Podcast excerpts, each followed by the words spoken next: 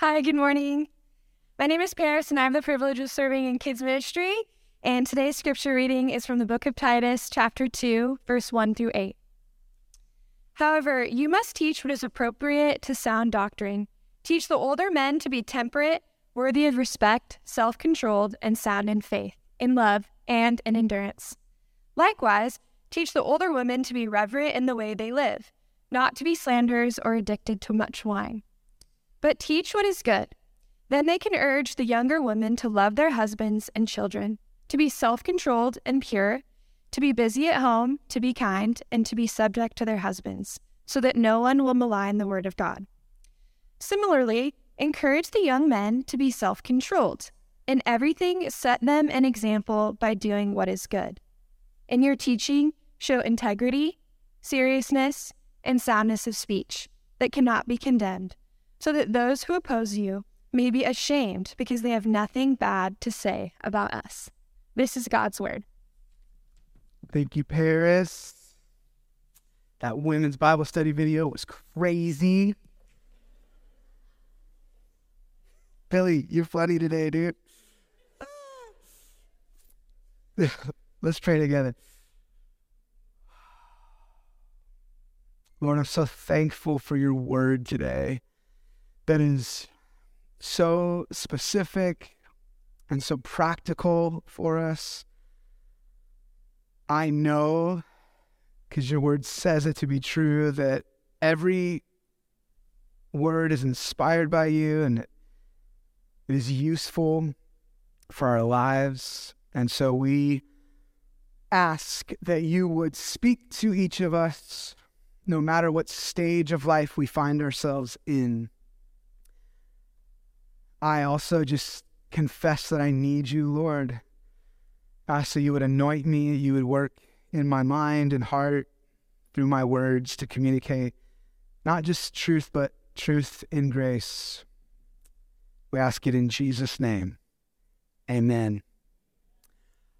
I want to share with you an article that I read this week about pelicans.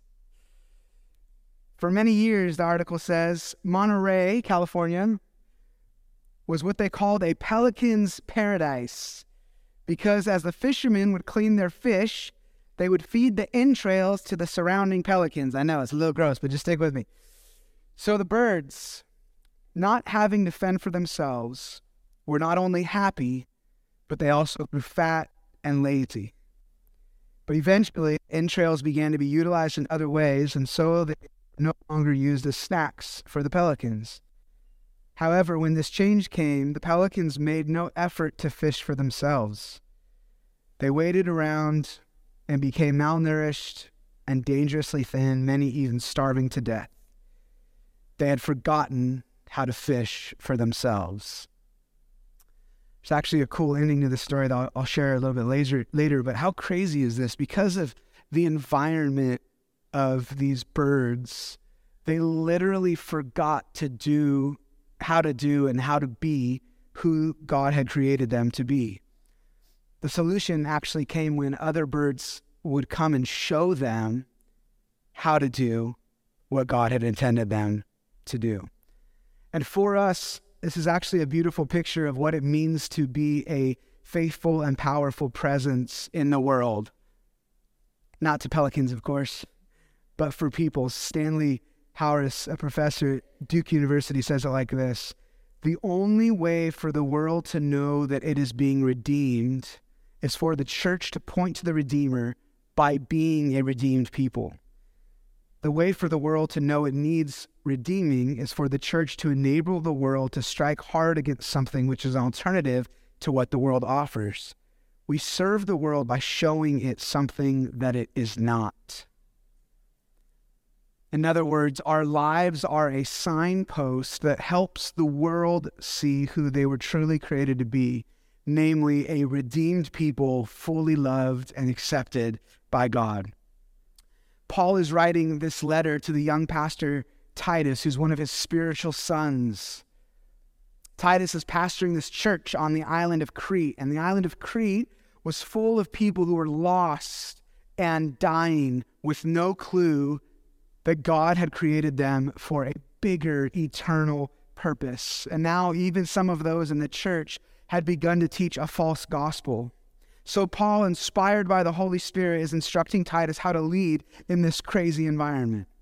He wants the church to be a people who are having an impact for the glory of God because the gospel is working its way out through their lives. And friends, when the gospel is lived out among believers, it acts like a magnetic force that draws the unredeemed back to God and back to what He intended for them all along. So, what exactly does this look like when it's lived out? Well, in our passage today, we see this outlined in very practical ways, specifically as it pertains to the different stages of life. Next week, Tim will talk about the power of presence outside the church, in the marketplace, and in the workplace. But today, in our passage, we are talking about the power of, pres- of our presence inside the church. The first thing we see in our passage today is the power of the older. Verse 1 starts out you, however, must teach what is appropriate to sound doctrine. In contrast to the false teachers, Titus, you must teach what is appropriate to sound doctrine. What is appropriate to sound doctrine? Well, our passage tells us. And first, it addresses the older men. He says, Teach the older men. I just want to pause here to uh, clarify who we're talking about because when I was 20, I looked at a 40 year old dude and I was like, that dude's going to die soon like he's at the end. And now that I'm almost 42, I'm like, I'm not going to die, dude. I'm still a younger man. So who's this talking about? Well, uh, for s- historically speaking, uh, this is about 50 years old. So for some, that may fall a little over, a little over, and for some, that may fall under. But for the most part, this is a, a good rule of thumb here. Notice that it says older, not old, just older. So teach the older men.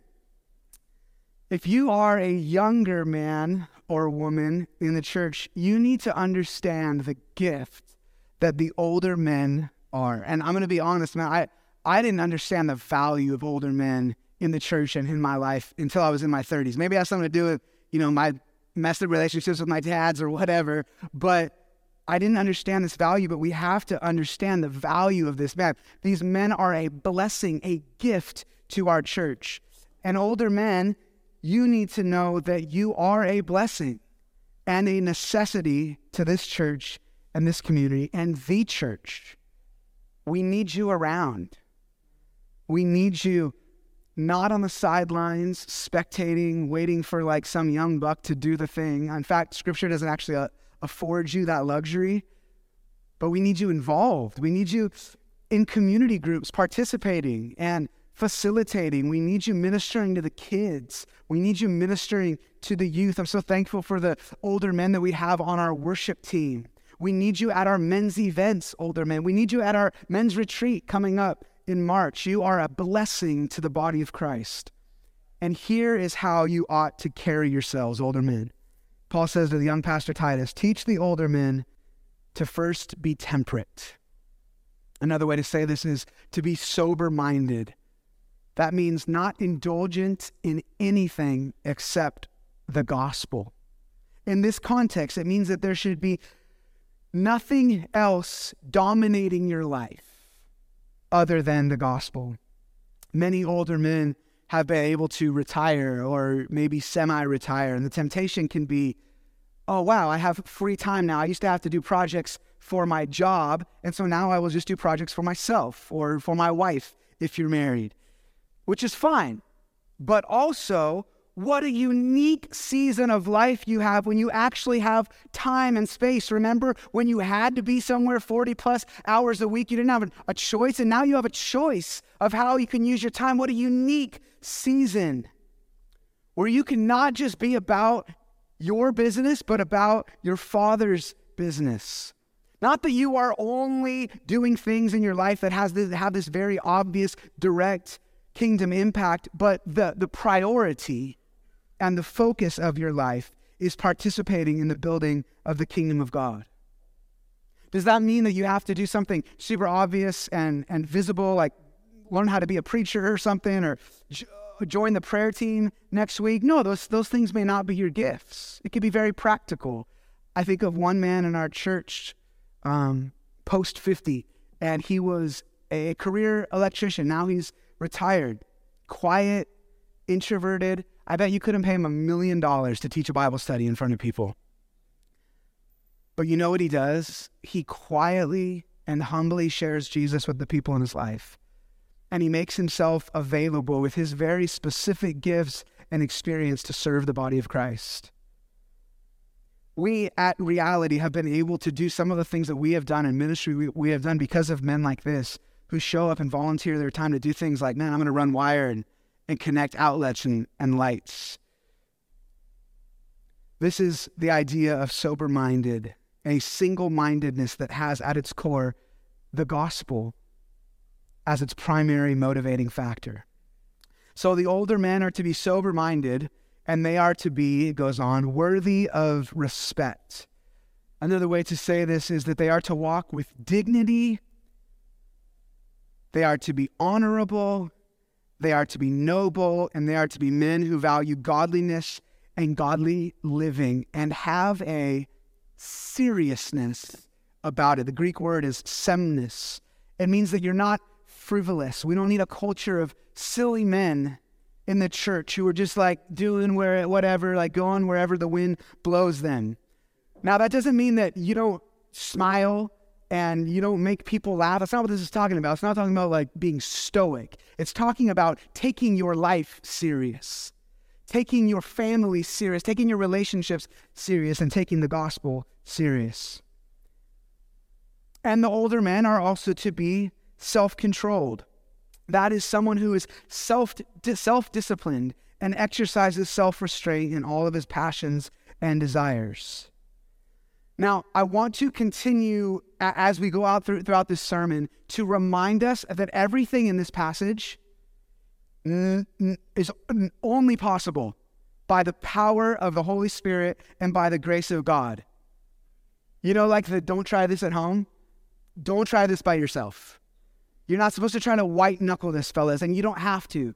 Everything that God calls us to, all of us, men, women, young, old, he equips us for. So the older men are to be temperate, worthy of respect, self controlled, and sound in faith and in love. Sound in faith means that there is a steadfastness, a consistency to their commitment to living a surrendered life to Christ. It doesn't mean that you're perfect, but as you uh, span back and zoom out and look at the trajectory of your life. It doesn't mean that there wasn't some blunders, maybe even some big blunders, but the trajectory of your life, the trend was faithfulness and sur- a surrendered life to Jesus. But it's not just sound in faith, it says here, but also in love, that there would be a steadfastness in your love. We need older men like this in the church. We need men who can come alongside us and instruct us and correct us, but with grace and with love. Because in a culture where older men are not generally known for their grace and love, this becomes such a witness to the love of the Father and the power of the gospel. We had a post 50 year old couple over at our house this week. So a couple that's been at the church for a long time, but they're moving out of state. And so the, uh, we had the worship leaders and them over our house. We just worshiped with them. We prayed over them. We spoke into their lives. And something that kept coming up for so many of us was how we had experienced the love of our Heavenly Father through the life of this man and through his actions and through his words and through his steadfastness. I pray that as more and more believers come to this church, and as broken younger people come to this church, that they will encounter godly older men like this who are sound in faith and in love. Older men, what a privilege it is for you to be able to embody the love of the Father to the rest of us in this season of life. And that as you do all of this, that you would do it with endurance, that is, persevering faithfully and steadfastly until the end. The passage continues on, directing our attention to the older women. in verse 3. Likewise, teach the older women to be reverent in the way they live. This means, similarly to the older men, that the older women should live in a way that is worthy of respect and honor. But it's not just that, it actually has a much more profound meaning. The Greek word for reverent here is only used here in the entire New Testament, and it means like a priestess. The idea is that the older women are to carry into life, into their daily lives, the demeanor of a priestess in the temple. In other words, older women, you are to practice the presence of God, to allow your sense of God's presence in you and upon you and through you to permeate everything about your life. This is powerful stuff here, older women. In Jesus, you have been called up to this. To live as one who is so aware of God's presence in your life that it changes the way that you act, the way you speak, the way you live. And, and I want to say this to you as well. This is not meant to be a weight on you. Like, oh my gosh, I have to be a priestess? Like, I don't know how to be a priestess? No, no, no, no, no, no, no, no, no. That's not the gospel. The gospel says, no, no, no, you are already this. You're already this because of Jesus. You're already approved. You're already loved. You're already enough. You're already powerful by the Spirit. You already have the presence of God on you and in you. He's saying, so just live like who you already are. Live like who you already are. Live like the priestess that you are in your actions and the way you carry yourself, in your attitudes, and in your words. Speaking of words, the passage goes on to say, Teach the older women to not be slanderers. This is kind of an intense phrase when you look at the original language. The, the, uh, the Greek word here is diabolos. Who does that sound like? It's literally the word for the devil. A good translation would be teach the older women to not be Satan like in their speech. How is slanderous speech Satan like? Well, in Revelation 12:10, it says that Satan is the accuser of the brethren. The one who stands before the throne of God day and night accusing us. And so when we slander one another, it's like we are coming into agreement with the character of Satan, which is exactly opposite of the character of Christ and opposite, ladies, of the character of a priestess who carries with them the presence of God. But this would have been part of the culture in the decadent Greco Roman Empire on the island of Crete. You had all of these older women who the custom would have been they stayed at home uh, and raised their children, and their husbands had these career jobs. But then their, their, their kids grew up and they moved out of the house. Their husbands were still working, and so they were left with all of this uh, idle time. And the same thing was happening in the church. And so the gospel wasn't being prioritized. There was this idleness, and idleness often leads to worthless conversation for all of us. But worthless conversation can be fueled by Satan and turn quickly into malicious gossip. And so it's important to recognize the seriousness of this. This is a strong warning to the older women. And the Lord would say, This isn't who you are. As a priestess, you don't have to let this be a part of your life. Paul goes on to issue another warning to the older women. Teach them, he says, to not be addicted to much wine. Again, these women had idle time on their hands, maybe even some of them feeling a purposelessness as their children had left the home, maybe even some loneliness with their children out of the home. And so they were apparently medicating with wine. In the first century, if you wanted to medicate with something, uh, you went to alcohol. That was your thing. If you wanted to numb out or relax or whatever, that was the, the substance that they, they had access to. Unfortunately, in 2023, there is a plethora of substances, including social media, to medicate with. In fact, studies have shown that social media releases dopamine in the same way in the brain that alcohol does. And so the warning is the same for women today, but even broader, probably. And maybe you're here today and you're in that same stage of life. Your kids are grown up out of the house, or maybe you're finally retired and you don't have kids in the house, and maybe you find yourself with idle time on your hands, maybe even lonely and feeling without purpose. Nowadays, it's a little trickier, right? Because there's so many things that we can like feel our, fill our lives with, namely, oftentimes social media, which is so ironic because social media has now become the number one place where this same kind of malicious gossip takes place. So there's probably a warning here today, whatever your substance of choice is, older women. And older men, younger men, younger women, you're not off the hook on this, right? Everything in this passage is is spoken generally to the whole church, but specifically applied to these different stages of life. It's not like, yeah, fellas, you get to, you know, be addicted to much wine and, and gossip about people. This applies to all of us, no matter what stage of life, no matter what gender. And if that's you, I just want to say this you don't need to be condemned about that. You don't need to like beat yourself up about, about that, but you do need to be honest if you're wrestling with this or if this has become a part of your life. You need to recognize it and you need to confess it.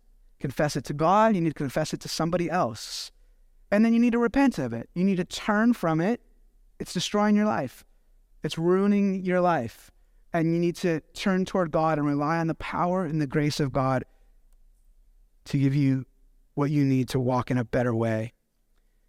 But he goes on, older women, this time, though, encouraging the older women how to redirect their time and redeem this very special season of life. In fact, if you find yourself with a lot of idle time, older women, here is a wonderful kingdom pathway for gospel productivity and how to be a powerful presence as an older Christian woman. Into verse 3 Teach the older women to teach what is good. Then they can urge the younger women. Older women, how can you redeem your idle time? Teach what is good. It's not talking about doing what I'm doing right now. It's not talking about formal teaching. It means just come alongside and intentionally involve yourself in other people's lives, specifically the younger women.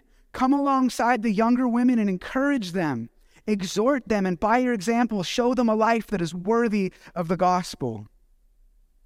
It's also probably noteworthy that Titus was instructed to teach the older women, he was instructed to teach the older men, and he was instructed, as we'll see in a second, to teach the younger men. But it was the older women who were instructed to teach the younger women. Maybe part of this was context with Titus. He was a young single pastor, and so there's some wisdom here and how he interacted with the younger women, but also there is power with the when the older teach the younger. And so what should you teach them? Teach them how to be a powerful presence in the church as younger women. And what does exactly that look like? Well, on to the power of the younger. They Verse 4 The older women can urge the younger women to love their husbands and children. The Christian home was a totally new concept on the island of Crete. It was a pagan society. And so, for a young woman saved out of paganism, this was a total paradigm shift, a brand new way of seeing marriage and family. And in the day of arranged marriages where love was learned and grew over time or didn't, a woman who was truly and deeply loving her husband and children would have stood out like a brilliant gospel light. And so Paul makes commitment to family the highest priority for a young wife. Now, obviously, not every young woman is married or has children. So if you are unmarried or not a mother, just consider whatever the proper implications are for you here. But if you do plan on being married or having children someday, then you should definitely take note here. So the younger women are to love their husbands and love their children. As is the case with husbands, the first vocation of a young wife is to display the gospel by the way that she loves her husband and the way she loves her children.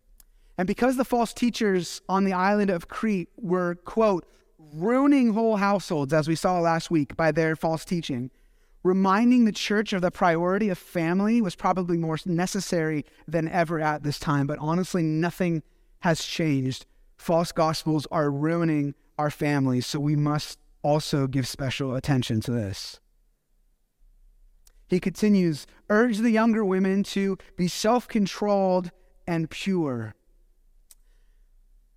When you have young children, I don't know how else to say this other than it is crazy.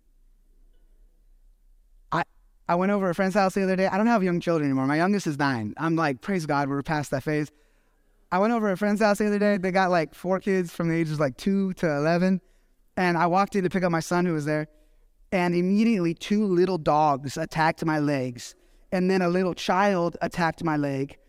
And then I walk over to the kitchen, and the four year old says, Can I go on your back? Jumps on back. I look up, the 11 year old is making dinner for everybody. Peanut butter and jelly just spread all over the kitchen. The wife is sick kids are too crazy. She's sick in bed. The husband is trying to like keep people alive. The other middle one over here is playing video games. And then I see a dog at eye level running across my face. Like, I don't know how, I don't know what it was on, but dogs just running. There's little kids, there's animals everywhere. And I was like, dude, this is your life? And he was like, yeah, dude, every night, seven o'clock, this is the time when, when this goes down. Here's my point if you are not careful, the chaos could literally take over your life, right? And so there is this encouragement here. By the way, I'm not saying the chaos took over their life. I'm just saying that I look at that and I'm like, yo, y'all better be careful. This could take over your life. And if you're not careful and you don't stay, pay special attention to it, chaos could ensue. And so there's this encouragement for younger mothers to create godly disciplines in their lives. As one theologian said, if parents do not discipline themselves, they cannot expect their children to grow up to be disciplined. It is the nature of that season of life. And so the word here, self controlled, is actually tied to this word pure. Yes, it's talking about uh, uh, sexual constraint, yes, but it also refers to, a, refers to a faithfulness in relationship with husband, in relationship with God. The young married woman should be true to her husband in mind, in heart, and in action, and should be intentional about setting up disciplines in the home. He goes on, tell the older women to urge the younger women to be busy at home. Now, before anybody gets crazy with a controversial phrase like that, let me just let me just share with you what theologian John Stott says about this, which is so helpful. He says it would not be legitimate to base on this word either a stay at home stereotype for all women or a prohibition of wives being also professional women. What is rather affirmed is that if a woman accepts the vocation of marriage and has a husband and children, she will love and not neglect them. What he is opposing here is not a wife's pursuit of a profession, but the habit of being idle. So the idea here is twofold. One, if a young mom has an outside vocation, she should not prioritize that over loving her children and husband. And two, if she is a full time at home mom, she should not be idle at home.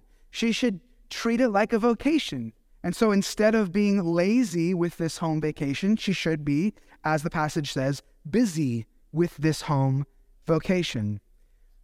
And younger women, you need to know if you're able to do this right now, this is a privilege and a gift. Society wants to diminish this and like reduce the value of it and even condemn it altogether, but it is a gift to your family and to your children and to the body of Christ for you to be able to do this. And God wants to meet you in that place. He doesn't want to, he's just like, oh, just get through this, this crazy season. No, he wants to meet you in that place. There is purpose in that place. He wants to fill you with his presence and with his power in this very unique season. He wants to work his kingdom in and through you in your family and your home. You don't need to reject this. You don't need to feel weird about it. You can receive it with grace and walk in it with confidence. Next, the younger women are to be kind, which is actually connected to the previous phrase about working in the home, which makes me laugh because even though Paul was not married, no children, he knows that he needs to connect this phrase, be kind, to uh, being at home for the moms. Because if anybody's ever seen a mom who's full time mom at home, somebody needs to help you be kind, right? Like, if I did this job, there would be no hope for me. This is a difficult job. And so, ladies, amen. You all need the power of the Spirit to have grace with your children if you're at home full time with them. Somebody say amen. All the fellas, amen. Paul is speaking truth here. He continues on for the younger women. Tell the older women to teach the younger women to be subject to their husbands so that no one will malign the word of God. I know that this could be a, a jarring phrase for some. So, what does this mean? Well, it is not talking about inferiority or supremacy. We can't get deep into it right now, but quickly here. When you look at God's plan for husbands and wives all the way back in Genesis chapter 1, what you see is absolute equality in value and distinction in roles. You see headship and you see submission. Adam is created first and becomes the literal life source for Eve. And then it says that Eve is created as a helpmate. This is her role. Other passages talk about the role of the husband, but since our passage mentions the role of the wife, let me just speak to this. Here's why it's so important to understand the role of helpmate. helpmate. It is the Hebrew word ezer, which is almost always used elsewhere in the Bible to describe God himself. And when it's not describing God, it's usually describing a strong military help. This is not inferiority. This is not weakness. Ladies, this is the powerful image of God being revealed in you. So God creates men and women equal and essential, but different and unique. Where it all gets messed up is when sin comes in. Sin is this entire thing. There was no dominance in authority before sin. There was no degradation in submission before sin. Sin came in and brought that, but that was not how God intended it. The good news is that when Jesus comes, he comes to redeem both of them. And in fact, Jesus becomes the model for both submission and authority. Both husbands and wives get to follow the way of Jesus in our roles in marriage. How does that play out? We can't talk about it this morning, but my wife and I did teach uh, a message called The Roles of Marriage from Ephesians 5 several months ago, which you can find on our website. If you want more, you want to dig into this more, just go to our website where the podcast search The Roles of Marriage. So, after instructing the older women how they should instruct the younger women, Paul turns his attention to the younger men. The older women were to minister to the younger women, but Titus is to encourage and be an example for the younger men with whom he would have been able to identify easily with. First, he was to, verse 6, exhort them to do one thing. Similarly, encourage the young men to be self controlled. Younger men are historically impulsive and passionate and ambitious. At times, we are volatile given to arrogance and excess. It's just one word here for the younger men, but it is pregnant with meaning. Younger men, you are to, by the grace of God, control your tempers and your tongues. You are to control your ambitions and your desires for material gain. And you are to control especially your appetites, including sexual appetites, which have so often led to the, to the demise of younger men. And you need to catch a few things here. First, by the grace of God and by the power of His Spirit, self mastery is possible. There would be no point in exhorting the younger men to do this if it were not possible. And so, fellas, you should be encouraged by that. This is not some impossible feat that you are being called into. Second, you should note from this that exhortation is a wonderful way to secure this kind of self control, especially if it is the empathetic, supportive kind of exhortation of one man to another within the body of Christ. It is effective to exhort one another. So do it. And third, this kind of exhortation also has to be accompanied by example. We need models in our lives. They give us direction, challenge, and inspiration. Oftentimes, younger men don't even know how to ask for help or don't even recognize that they need it until you see it and you're like, oh, that's what it is. That's it. That's it right now. And so we must not only encourage, but also set an example. So, Titus, as a younger pastor and leader in the church, was to live in such a way that his life would be like a spiritual dye imprinting itself onto others. It goes on, verse 7 and everything set them an example by doing what is good. Titus was to live as a sort of prototype for the other younger men by doing what was good. But Titus wasn't only to influence by setting an example, but also by teaching. You have to have the visual and the verbal, which are a powerful combination together. And his teaching was to involve three characteristics. And younger men, this is the pattern for all of us to follow. First, integrity. One who not only has godly characteristic or godly convictions and is not ashamed of them, right? That's wonderful. And that happens often in, in uh, our, our youthfulness. We're like, oh, I believe this. And you start like, I'm going to argue to the death on this. And you kind of like do this thing. Oh, it's awesome, man. You have conviction. And when it's biblical conviction, dude, that is a good start. That is a good start, but it's just a start. Integrity is when your actions also line up with those godly convictions. Second, seriousness as with the older men, this doesn't mean that you don't smile. This doesn't mean that you don't uh, do things that make people laugh. That's not what this is talking about. It's not talking about stoic.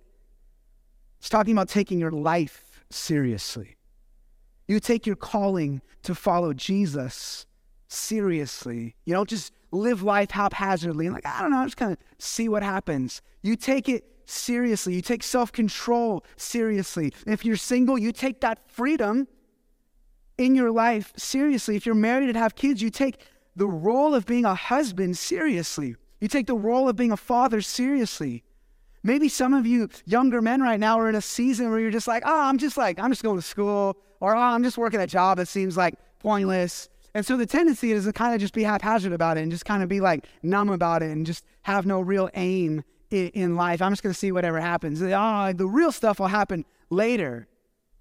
Maybe even your role at church. You're like, ah, oh, I do that thing, but it's just really not that big of a deal.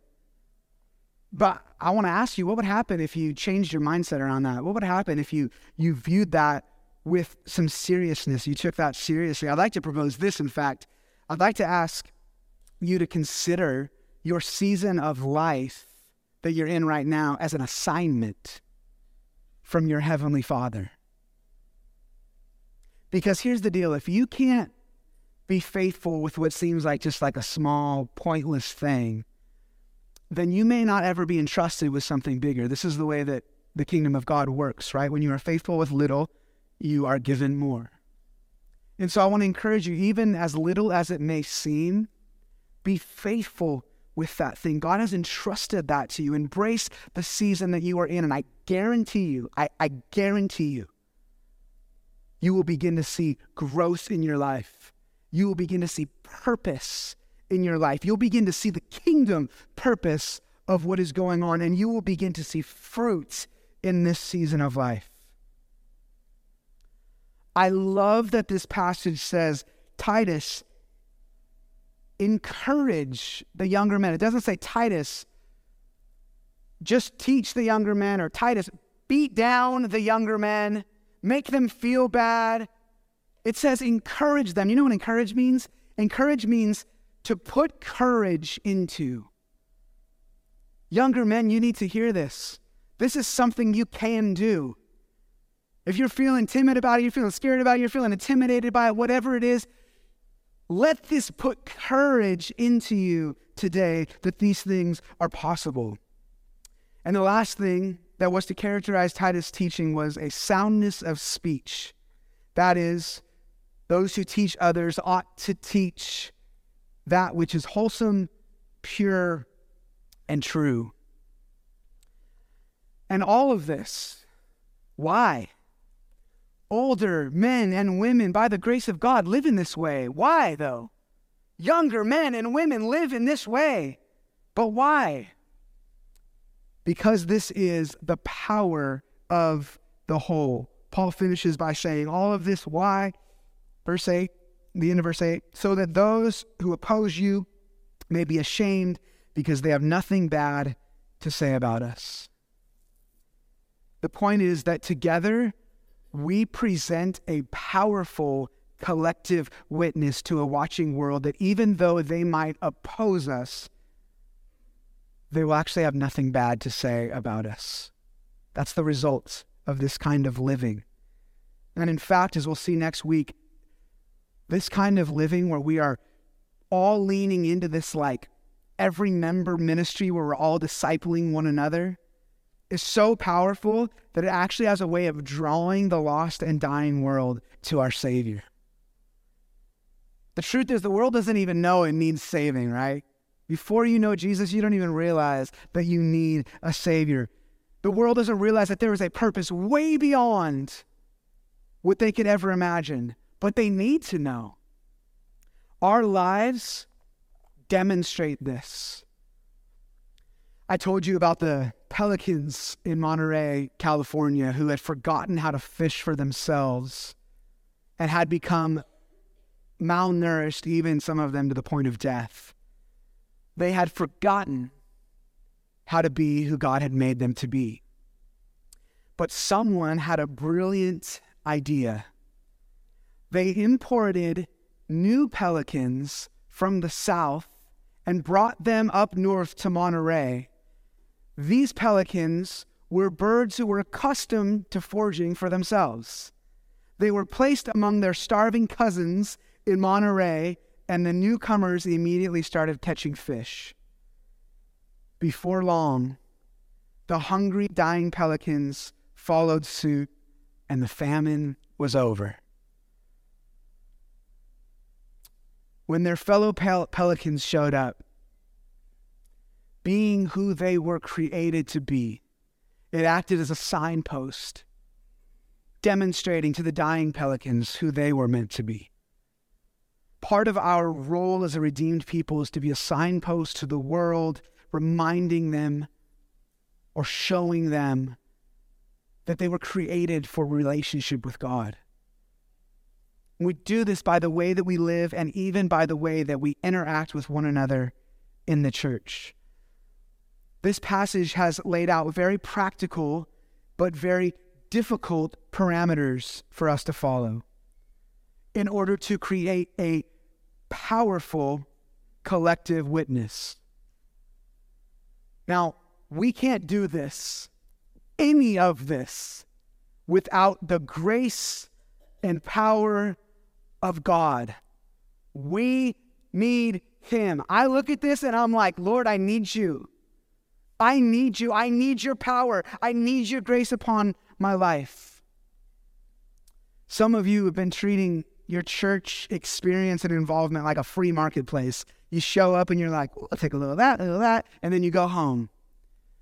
But, friends, God has not saved you to, to spectate or to just consume. He saved you to participate. You are a vital part of what allows the body of Christ to become a powerful witness to the lost and dying world around us. And so I want to invite you today, Christian, to give yourself to that, to surrender to that end, to make yourself available, to surrender your plans, to surrender your gifts to surrender your time, to surrender this season of life, no matter what stage of life you find yourself in. Let's pray to that end. Father, we recognize our need for you as we look at these things. And so we ask now that you would help us, God. We confess that we need your grace and your power on our lives. We don't want to waste our lives. We want to lean into our season, our stage, our place. So we ask that you would work these things in and through us even now. As we move into this part of our gathering, everything up until this point has led here. This is the part now where we respond to things that, that God is doing in our lives or things that we have heard, things that have hit us, every single one of us, as we read a passage like this, it, it hits us. Something today probably hit you. And so I want to invite you to respond to that now. And there's a few ways that we can do that. First of all, the prayer team is on the right and the left of the stage. They're wearing these prayer lanyards. These are people that we we know and we trust, people that I would go to to pray for me. They will pray for you for whatever is going on in your life. But if today you've maybe experienced some conviction, like, oh, wow, that's like, that's an area where I just, I need to like redirect myself. The Bible says not only to confess to the Lord, but to confess to one another. There is power when we confess to one another. I want to invite you to do that. I want to invite you to you know, maybe just go to them and say, I just, man, I need the power of the Spirit. Will you lay your hands on me and just ask the Lord to just fill me with His Spirit afresh? I, I need grace. I need new eyes or new vision to see this season of my life and my stage of life. They are there to pray for you. Secondly, the communion elements are up front. When we take the bread, we eat of it, we drink the cup. One of the things that we are confessing is Jesus, I could have never done this. I am saved because of what you did. What is beautiful about taking communion in the context of this passage today is that as you take it, you remember Colossians that says, yes, but in the same way that you are saved, you have to live.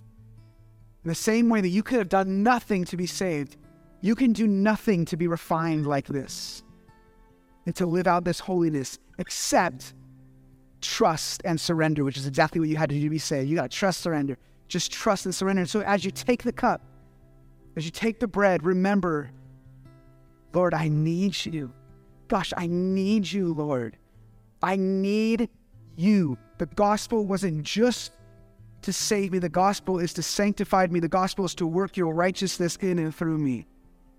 And lastly, I want to encourage you to come and take a posture of praise or a posture of surrender before the Lord today on the carpets. And here's why I want to encourage you to do that. Something happens in us when we physically change postures. It helps. It's like our body is leading our heart. it's like it helps our hearts to get to that place. And as I look at the lives of people around me who embody these things from this passage of scripture and embody this kind of godliness, you know what one characteristic is I see in them? I see a life fully surrendered. They have they have open hands with their time, with their plans, with their futures, with their resources, with their uh, uh, gifts, their talents, with their bodies, their stuff, their health. They're just like open. It's just like whatever you want, God. I want to encourage you to come and take a posture of surrender and say, whatever you want, God. Whatever you want. And as we sing together, can we can we all just collectively say, Jesus, we, we need you. Jesus, we need you. We surrender all of our plans and all of our stuff. And we just say, Jesus, you're, you're the one. It's all for you. It's all because of you.